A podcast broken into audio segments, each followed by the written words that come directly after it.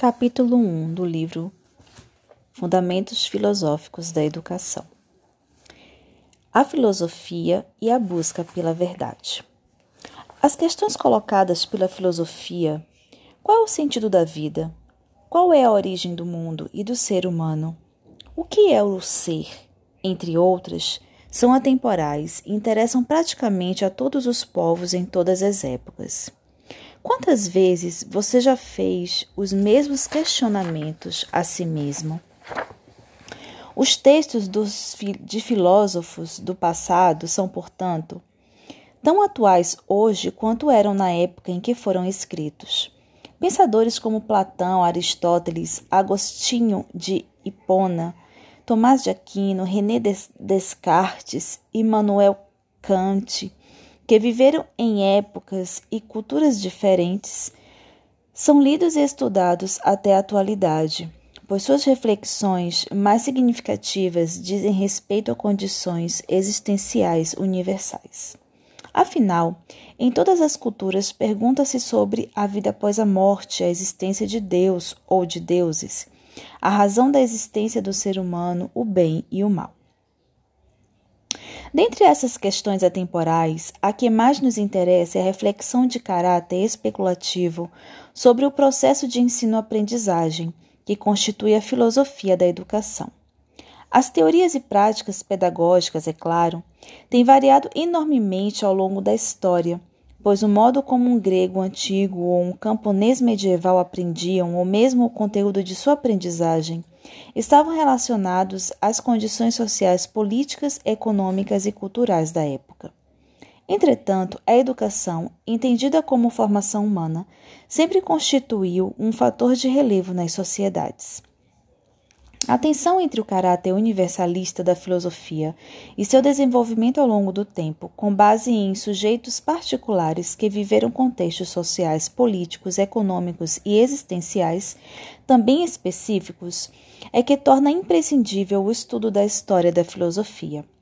Conhecer o contexto específico no qual determinado filósofo viveu e escreveu permite que se tenha maior clareza sobre as indagações às quais ele procurava responder. Ao procurar entender o modo como esses filósofos concebiam o processo de ensino-aprendizagem no passado, é possível entender melhor os desafios que a educação apresenta na contemporaneidade. Na filosofia da educação, essa demanda se torna particularmente evidente, pois as concepções e métodos pedagógicos variaram imensamente de uma época para outra, e, consequentemente, a reflexão filosófica sobre essas práticas foi influenciada por essas mudanças.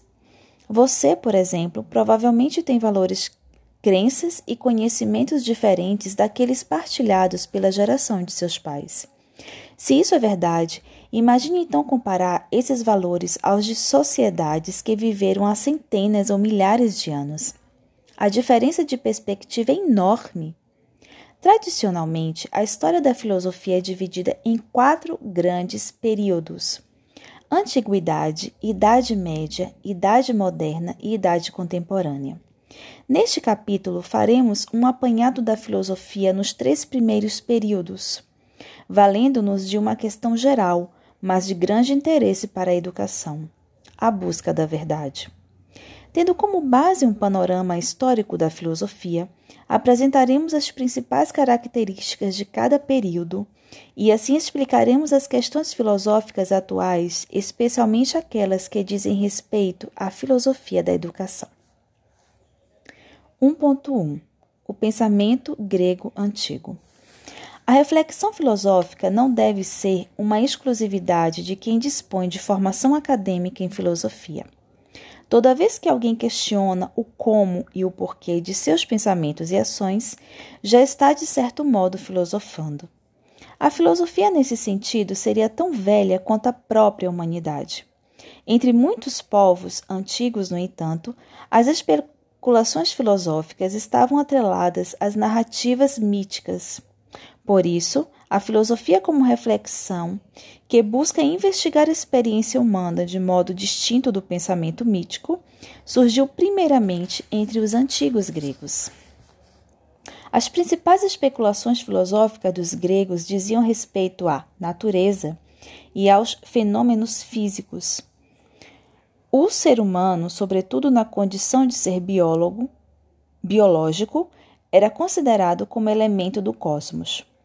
Já no período clássico da filosofia grega antiga, quando Atenas era o grande centro cultural e intelectual do mundo, os filósofos se voltaram cada vez mais para o estudo das dimensões ética, política da vida humana.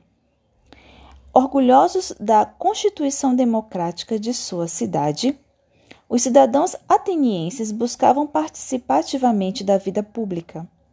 Isso exigia um conhecimento mínimo das leis e dos costumes, o que frequentemente levava a discussões acerca da ação humana, que era discutida em termos de bem e mal, certo e errado, justo e injusto. Uma das questões de maior relevo nesse período era o problema da verdade. Frequentemente havia divergências de opiniões nos debates públicos e as discussões, as trocas de ideias, em vez de resultarem em consenso, não raro acentuavam as discordâncias. Diante dessa situação, muitos pensadores atenienses, especialmente os pertencentes ao grupo dos sofistas, concluíam que a verdade, aquilo que todos anseiam conhecer simplesmente, não existe. Sendo incapazes de conhecer a verdade, os homens deveriam voltar-se para o domínio da opinião, que seria o máximo que a inteligência humana poderia alcançar. Em outras palavras, o melhor seria abandonar a pretensão de um conhecimento certo, total e objetivo, e acertar o fato de que o conhecimento humano é sempre duvidoso, parcial e subjetivo. A solução sofista para o problema da verdade tem consequências éticas tremendas. Se não é possível ter certeza sobre o que quer que seja, jamais se pode afirmar categoricamente que uma ação é boa ou má, moral ou imoral. Tudo se torna uma questão de ponto de vista. Nessa perspectiva, ações como matar, mentir ou roubar podem perfeitamente ser consideradas boas se o sujeito que as pratica considerá-las boas. As, noço as noções de bem e mal, de certo e errado, esvaziam-se e assim emerge o mais completo relativismo moral. Diante dos dilemas debatidos pelos sofistas, muitos filósofos gregos tentaram repensar o problema do conhecimento verdadeiro. Encontrar o fundamento da verdade significaria encontrar também o princípio norteador de toda ação moral. Foi por esses caminhos que Sócrates, Sócrates é, de 469 a, a C, traço C, ponto, 399 a C, um dos principais pensadores da antiguidade, enveredou. Para o filósofo ateniense, a razão é perfeitamente capaz de alcançar a verdade. No entanto, esta por vezes não pode ser vista porque o discurso humano é carregado de ambiguidades e contradições. A dificuldade, portanto, estaria não na natureza da verdade, mas no método para obtê-la. Embora tenha sido uma personalidade importante em seu tempo, lá no século V a.C., Sócrates não, de... Sócrates não deixou escrito algum. Por isso, hoje, somente é possível conhecê-lo de forma indireta, por meio do que outros, tanto admiradores como opositores, escreveram sobre ele. O princípio socrático de que é possível alcançar um conhecimento verdadeiro das coisas é posteriormente desenvolvido por dois outros filósofos importantes, Platão e Aristóteles, que viveram no século IV a.C. Cada um deles deu uma solução diferente ao problema da verdade e, consequentemente, derivaram dessas soluções concepções filosóficas também diferentes. Nas próximas sessões apresentaremos as propostas desses dois pensadores. Então, agora nós vamos falar um pouco sobre Platão. É, está na página 28 do livro Fundamentos Filosóficos da Educação. A problemática que move toda a teoria platônica do conhecimento se baseia na distinção entre duas ordens de seres, as ideias e as coisas materiais. As coisas materiais remetem a tudo aquilo que é percebido pelos sentidos, o que se pode ver, tocar, cheirar, ouvir, degustar. Essas coisas estão sempre mudando. O que é quente esfria, o que é jovem envelhece, e o que hoje é de um jeito, amanhã será de outro. O puro pensamento, ao contrário, permite acessar ideias imutáveis, como a ideia do bem, da verdade e da justiça. Para Platão, as ideias, sendo eternas, são necessariamente superiores às coisas que são transitórias. Na concepção platônica, as ideias são seres perfeitos que existem por si mesmos desde sempre e para sempre.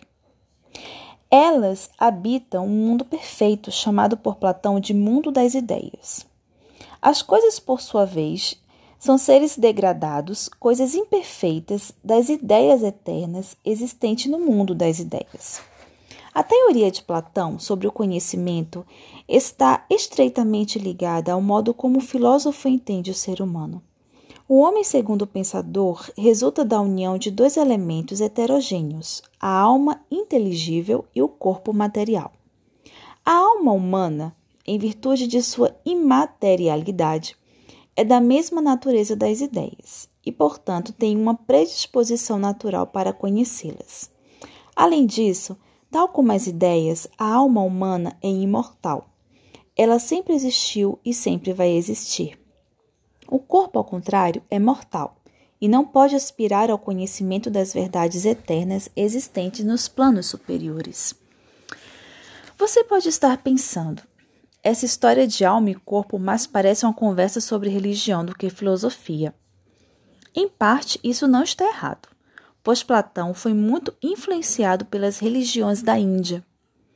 É necessário, porém, não perder de vista que o pensamento platônico, embora se baseie em crenças míticos religiosas, ultrapassa o campo religioso em seu modo de argumentação e em suas conclusões. Para Platão, a união entre corpo e alma se dá de forma violenta. O corpo serve de prisão para a alma, que, enquanto estiver unida a ele, permanece incapaz de ascender ao mundo inteligível. O conhecimento humano só é possível porque as coisas materiais, sendo cópias, guardam semelhanças com as ideias que elas imitam. O reconhecimento dessa semelhança o reconhecimento dessa semelhança faz despertar na alma humana as ideias que nela já existiam desde antes de se unir ao corpo, mas que se encontravam adormecidas. Na teoria platônica, a alma intelectiva é o que há de mais nobre no ser humano, o qual se eleva à medida que desenvolve seu intelecto. Ao contrário, o homem se rebaixa quando cede aos impulsos corpóreos. Com base nisso, deduz-se o ideal platônico de virtude. Fazer com que a alma, a razão, sempre domine as ações humanas. A alma conhece o bem e a ele sempre se dirige.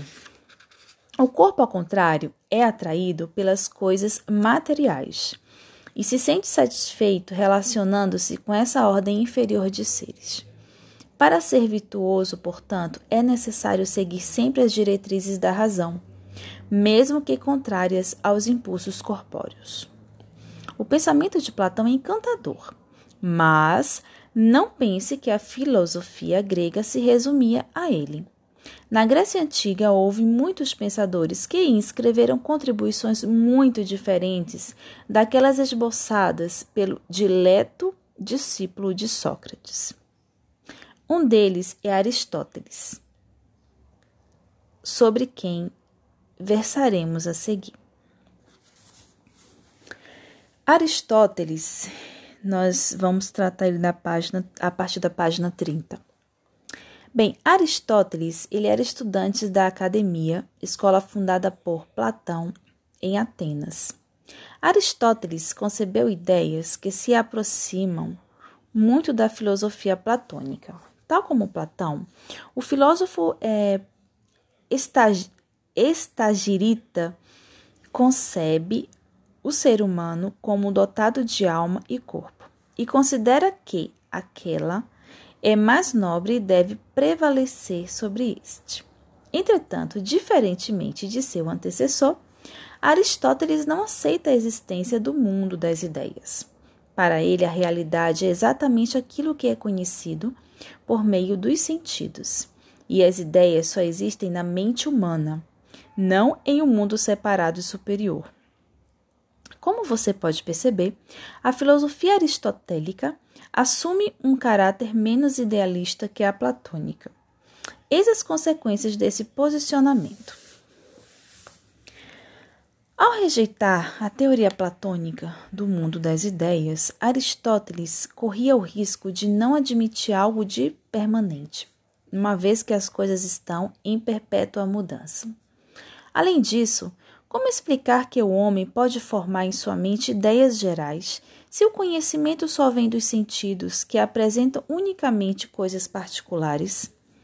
Aristóteles superou essas dificuldades afirmando que as coisas materiais, mesmo sendo particulares, têm uma essência que é universal. Por exemplo, Maria, João, Pedro, Alexandre e Diana são pessoas, seres humanos singulares. Porém, há algo em comum entre eles: a humanidade. Os seres humanos nascem, crescem, envelhecem e morrem, mas a humanidade, que é comum a todos, permanece sempre a mesma. Segundo Aristóteles, portanto, adquirir ideias significa conhecer justamente isto, a essência, aquilo que permanece diante das mudanças. É importante observar que a teoria aristotélica valoriza em certa medida o corpo. Para Aristóteles, corpo e alma estão unidos em um vínculo de dependência recíproca. Isto é, para existirem, um depende do outro. Os apetites do corpo, portanto, devem ser satisfeitos, pois a saúde e o vigor do corpo contribuem também para a saúde e o vigor da alma. Assim, o ser humano deve, na medida do possível, buscar satisfazer ambas as instâncias para encontrar a felicidade. Para o pensador macedônio, a vida virtuosa não é a recusa dos prazeres corpóreos, como defendia Platão, mas a moderação, a atitude daquele que evita os excessos. É, Marty Heiringer, de 1889 a 1976, importante filósofo do século XX, afirmou certa vez que a filosofia é grega em sua essência. Se você considera isso um exagero, provavelmente esteja certo.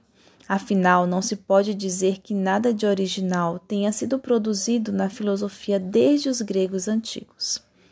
Outros povos, vivendo em outros contextos históricos, viram-se diante de desafios que os gregos ignoravam.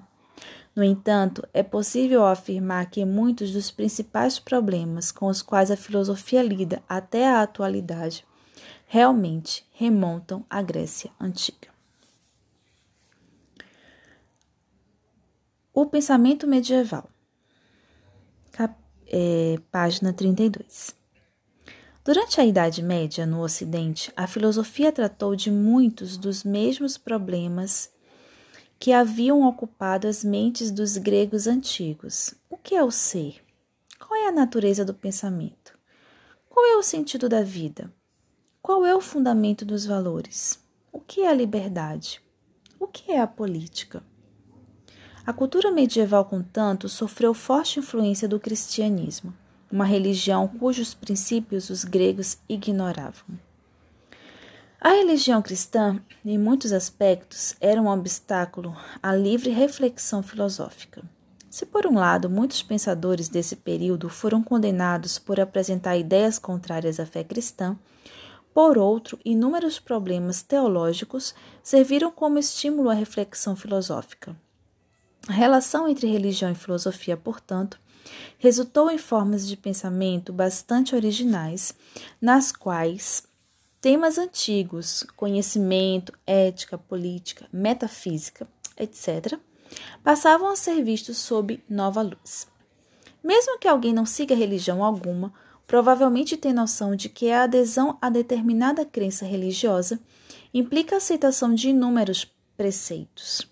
Assim, é de se supor que os medievais, muito mais apegados à religião do que as sociedades contemporâneas, que vivem em uma época mais liberal, não se sentiam livres para pensar tudo o que queriam. Uma das principais novidades do pensamento medieval, em comparação com a filosofia grega antiga, diz respeito à relação entre razão humana e conhecimento da verdade. Para os gregos antigos, a razão é o que de mais nobre há no homem, pois isso o distingue dos animais. É por ela que se pode alcançar a verdade. Para o cristianismo, porém, a verdade não é algo, mas alguém, Deus. E de acordo com a fé cristã, o conhecimento de Deus se encontra comprometido por causa do pecado, por serem criaturas pecadoras. Os seres humanos criaram um abismo intransponível entre a razão e a verdade, que se identifica com o próprio Criador. Desse modo, a filosofia cristã inverte a questão originalmente proposta pelos gregos, para os quais a razão tende naturalmente à verdade. Como são possíveis o erro e a ignorância? Já para os filósofos cristãos, se a razão se encontra deformada pelo pecado, como é possível conhecer a verdade? Assim, a verdade absoluta em uma perspectiva cristã só pode ser conhecida por meio da fé. Entretanto, fé e razão nem sempre coincidem. E desse conflito emergiram os principais problemas filosóficos na Idade Média. Fé e razão, originadas de um mesmo e único Deus, não deveriam estar em desacordo. Se isso ocorre, é porque o raciocínio não está correto ou a fé foi, foi mal interpretada. Um dos grandes desafios enfrentados pela filosofia cristã foi a assimilação das ideias de Aristóteles. De Aristóteles. Até o fim do século XII, é, esse filósofo grego era praticamente desconhecido no Ocidente. Todavia, nessa época, muitos pensadores islâmicos não só liam as obras do filósofo, como também faziam interpretações muito ousadas do ponto de vista religioso. Segundo a interpretação de alguns desses filósofos, Aristóteles concebia o mundo como eterno e a alma humana como mortal. Ora, a religião cristã, ao contrário, professa que o mundo foi criado por Deus, portanto, não é eterno, e que a alma sobrevive à morte do corpo, portanto, não é mortal. Durante o século XIII, diante do perigo que é, as ideias de Aristóteles representavam, muitas autoridades religiosas procuravam evitar a divulgação de suas obras. Alguns intelectuais da época, porém, acreditavam que era possível conciliar a filosofia aristotélica com a fé cristã. Foi o caso de Tomás de Aquino, que, acessando ótimas traduções dos livros escritos pelo pensador grego, procurou provar que os pontos mais controversos para a fé cristã não haviam sido colocados pelo próprio Aristóteles, mas por seus comentários islâmicos. Tomás de Aquino argumentou de forma mais detalhada em favor de Aristóteles em uma obra intitulada Suma contra os Gentios.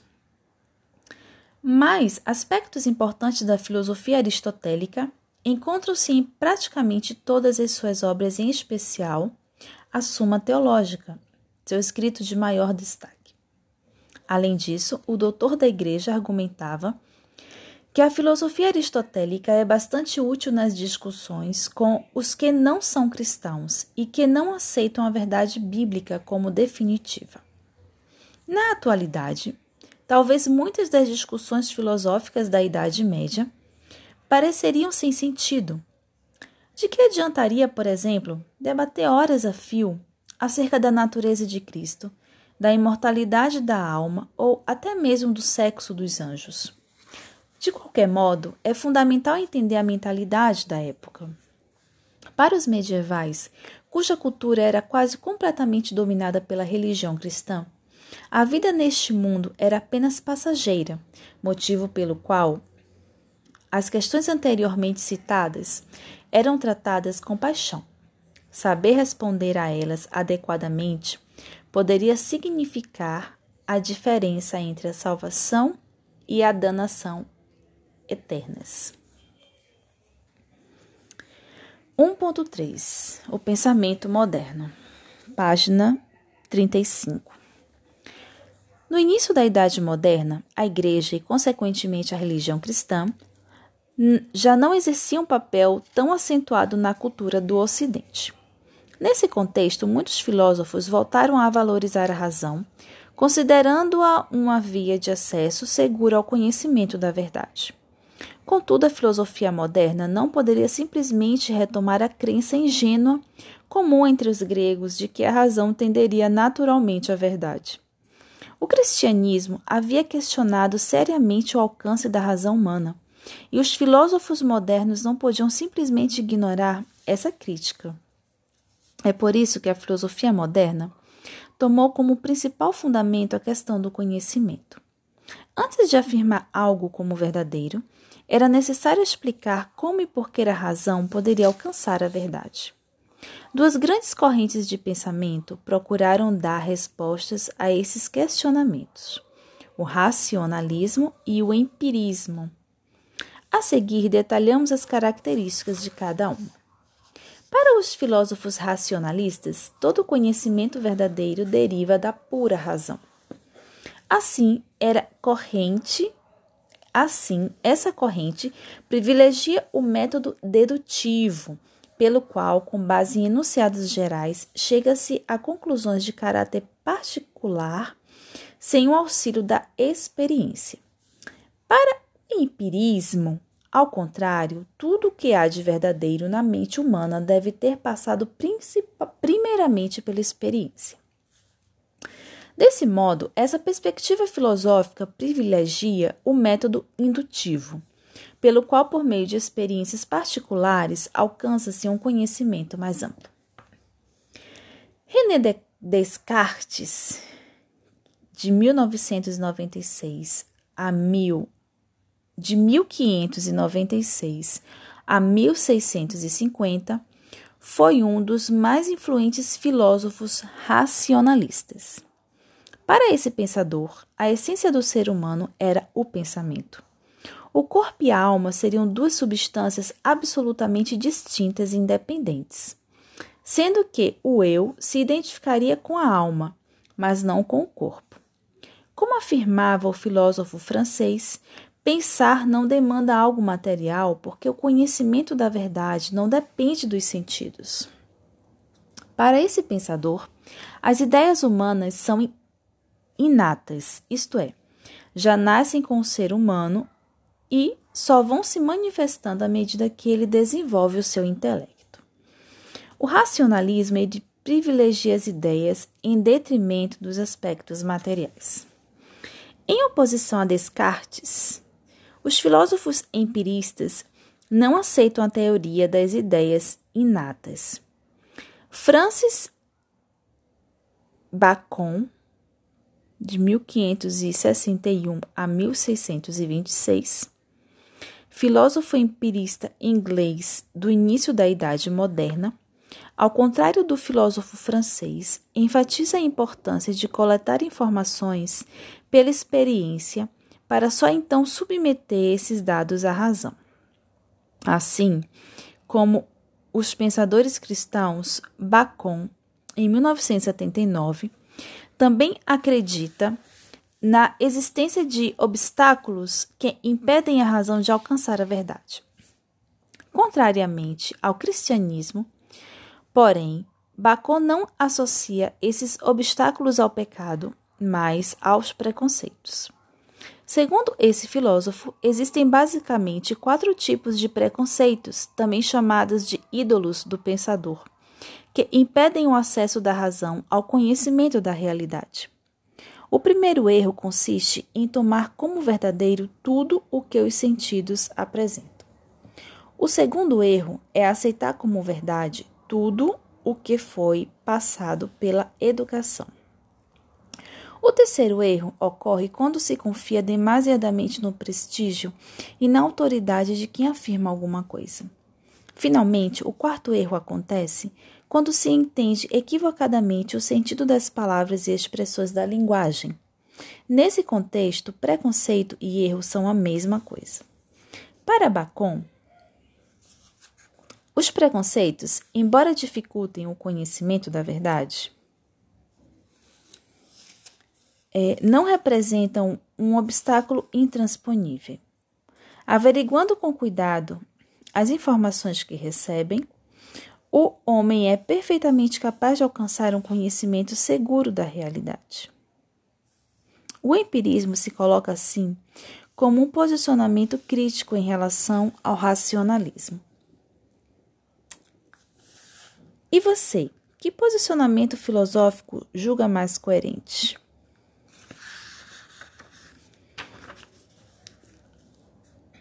Continuando, né? Nem racionalismo, nem empirismo, a síntese de Emmanuel Kant. Immanuel Kant, página 38. As especulações filosóficas da Idade Moderna foram, em parte, reflexo das mudanças que ocorriam na época, tanto no campo da cultura quanto no da ciência. A ciência moderna buscava estabelecer leis gerais com base em experiências particulares.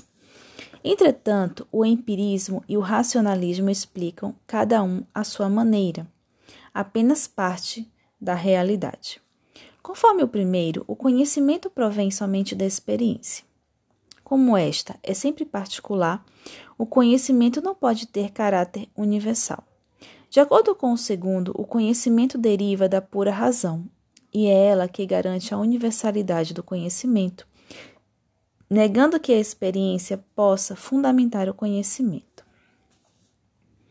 A questão que perturbava o pensamento moderno, portanto, era a seguinte: como o conhecimento científico pode, a um só tempo, ser universal, ou seja, a tese racionalista, e provir da experiência, tese empirista, se empirismo e racionalismo são posições filosóficas irreconciliáveis, então, como o conhecimento científico pode, a um só tempo, ser universal nesses dois sentidos?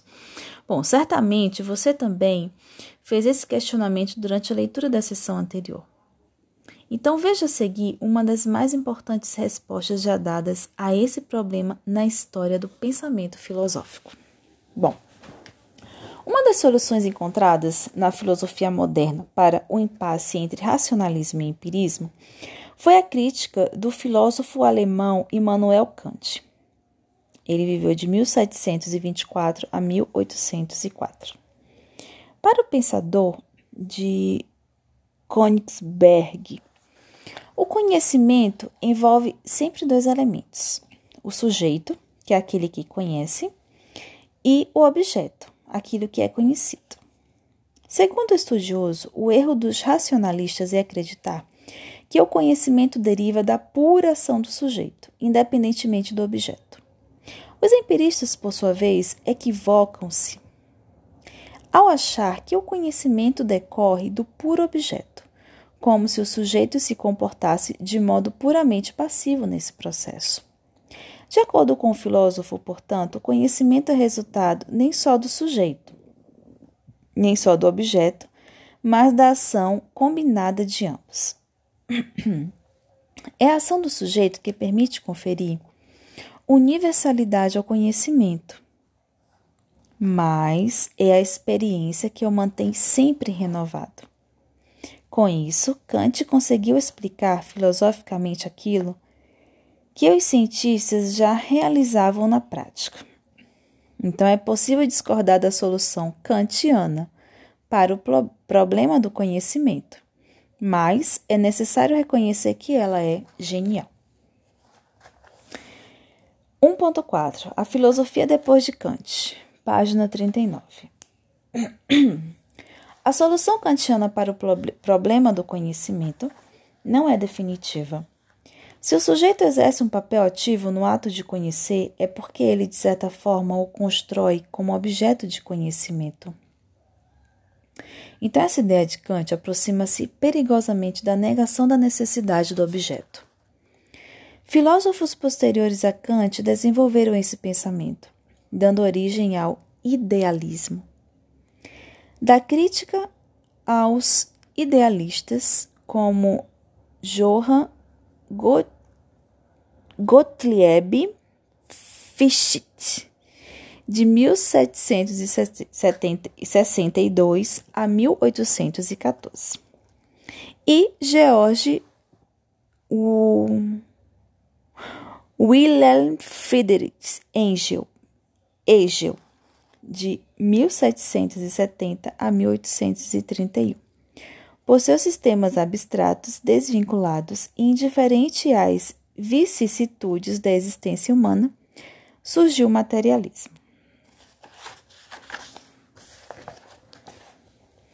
Corrente filosófica que aderiram autores como Ludwig, Ludwig Andreas Feuerbach, de 1804 a 1872, e Karl Marx, de 1818 a 1883. Assim, a filosofia contemporânea foi progressivamente acentuando o pluralismo das perspectivas filosóficas. Desde esse período, ficou cada vez mais difícil acreditar que uma síntese que ponha fim aos debates e apresente uma solução cabal para os problemas humanos, o que, no fundo, não deixa de ser positivo. Como o ser humano é realmente um ser extraordinariamente complexo, deve-se olhar com suspeita uma cultura na qual todos pensem exatamente da mesma maneira. Então, procure pesquisar sobre outras correntes e escolas filosóficas em livros de histórias da filosofia ou textos de filósofos e complemente seus conhecimentos. 1.5 A herança clássica da educação brasileira, página 40. Embora o Brasil já fosse habitado por diversos povos ameríndios, antes do início da colonização, geralmente toma-se como marco inicial do estudo da filosofia da educação no Brasil, a vinda de educadores jesuítas à América portuguesa em meados do século XVI. Essa convenção se deve principalmente a dois fatores. Em primeiro lugar, a filosofia dos nativos encontrava-se de tal modo imbricada com elementos míticos que é difícil reconhecê-la como filosofia no sentido escrito do termo em segundo lugar, a diversidade cultural dos povos indígenas e a escassez de, fo de fontes sobre suas práticas pedagógicas impossibilitam, impossibilitam a elaboração de sínteses abrangentes. Muitos do que se sabe sobre os costumes dos indígenas que habitavam o atual território brasileiro foi registrado por cronistas portugueses, que os escreviam conforme seu ponto de vista e seus filtros culturais. A ordem jesuíta surgiu no início do século XVI no contexto da Contra-Reforma, uma reação católica à expansão da reforma protestante na Europa. O protestantismo, inaugurado por Martinho Lutero, de 1483 a 1546, e outros intelectuais críticos da, das doutrinas e práticas da Igreja Católica, representava uma grande ameaça para a estabilidade do catolicismo e para a autoridade do Papa, mantidas de modo não problemático durante quase toda a Idade Média. Nesse contexto, a ordem jesuítica surgiu com a proposta de reconverter as populações que haviam aderido ao protestantismo e angariar para a fé cristã católica os povos distantes antes que os protestantes o fizessem. Em virtude dessa demanda, o ensino jesuíta assumiu um caráter marcantemente autoritário. Certamente reforçado pelo fato de o fundador da ordem, Inácio de Loyola, ter seguido a carreira militar antes de se tornar religioso. O método de ensino dos jesuítas baseava-se sobretudo na repetição e na memorização de fórmulas prontas, bem adequadas ao espírito da Contra-Reforma. O método jesuíta fundava-se na Ratio Studi Studiorum, Studiorum, um documento, então, Ratio Studiorum, um documento que estabelecia os princípios e procedimentos a serem adotados por todos os jesuítas. Embora esse conjunto de normas fosse, em última análise, escrito em Roma e imposto às comunidades missionárias em todo o mundo, não deve ser entendido simplesmente como uma imposição de cima para baixo. Pelo contrário, os jesuítas preservavam a tradição de manter seus superiores informados do que se passava em suas respectivas regiões. Essas experiências, depois de devidamente filtradas em Roma, eram partilhadas com missionários em todo o mundo. Assim, um missionário jesuíta que atuasse no Brasil não estava alheio ao que acontecia com seus confrades na Europa, na Ásia, na África ou em outras partes da América. Era essa troca de experiências que dava base a Ratio Studiorum e que lhe conferia um caráter extremamente realista. O pensamento pedagógico que se desenvolveu no Brasil durante o período colonial, contudo, não se limitava a simples cópias de modelos europeus. O ensino sofria influências da realidade local, dando origem a concepções e práticas específicas do contexto brasileiro. Entre os missionários jesuítas mais representativos destacam-se os padres José de Anchieta, de 1534 a 1597, Antônio Vieira, de 1608 a 1697, Jorge Bence, de 1650 a 1708, e João Antônio Adreone, de 1649 a 1716 também conhecido como Antônio. Então, os missionários eh, jesuítas mais representativos foram Padre José de Anchieta, Antônio Vieira, Jorge Bence, João Antônio Adreone.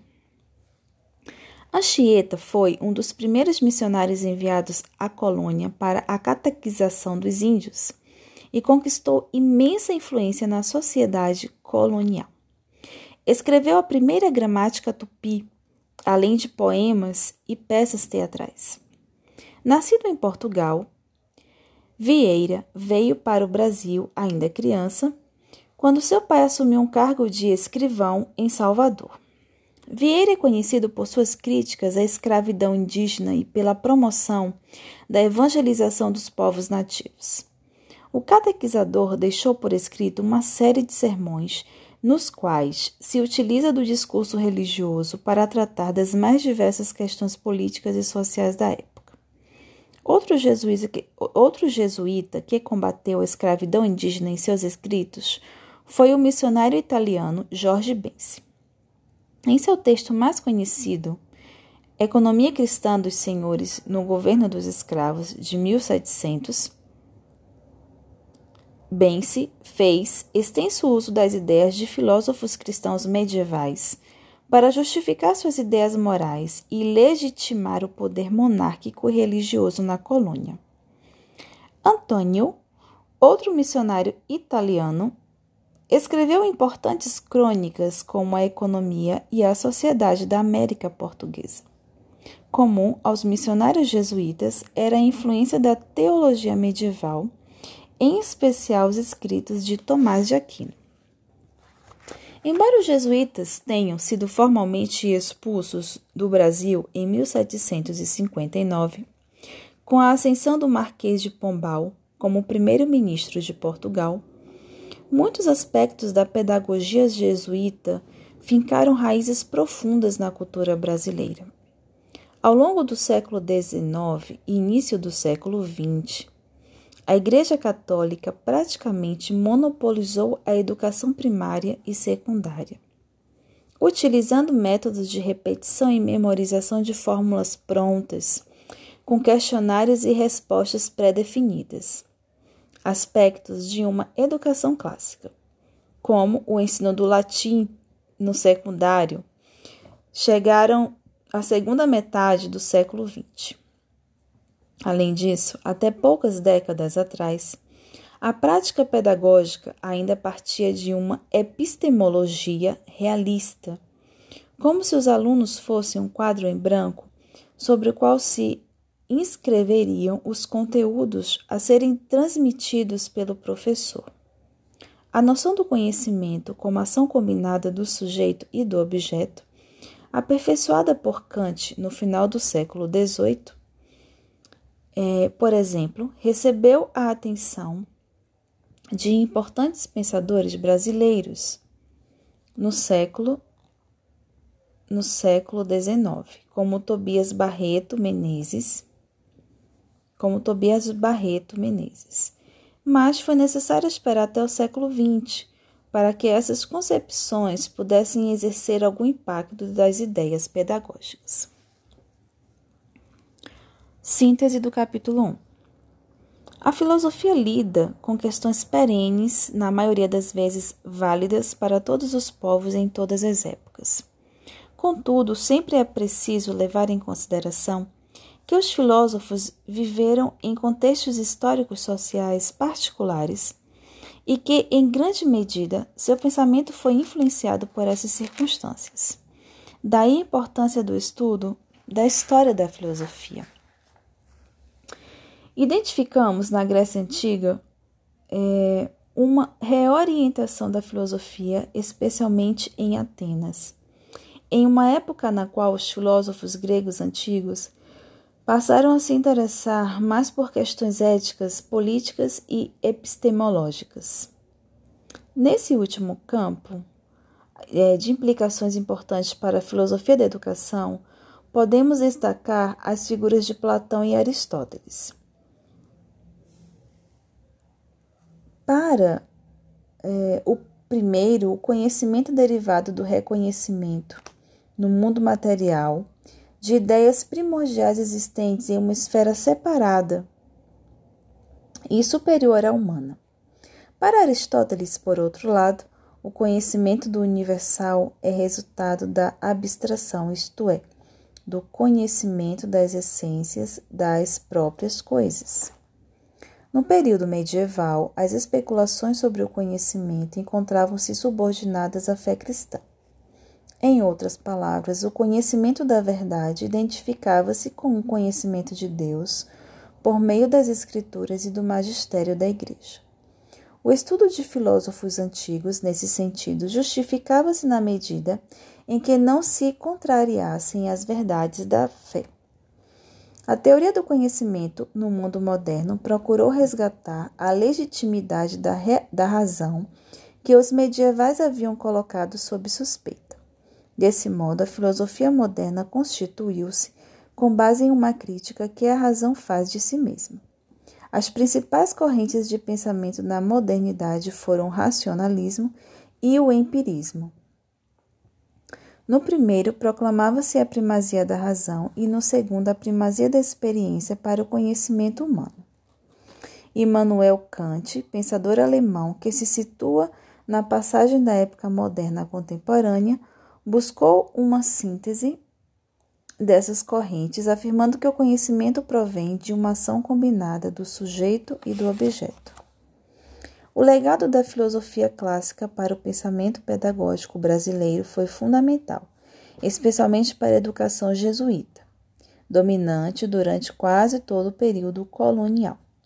A educação brasileira, até pouco tempo atrás, ainda era fortemente influenciada pelo pensamento cristão católico, com forte referência a autores cristãos da Idade Média.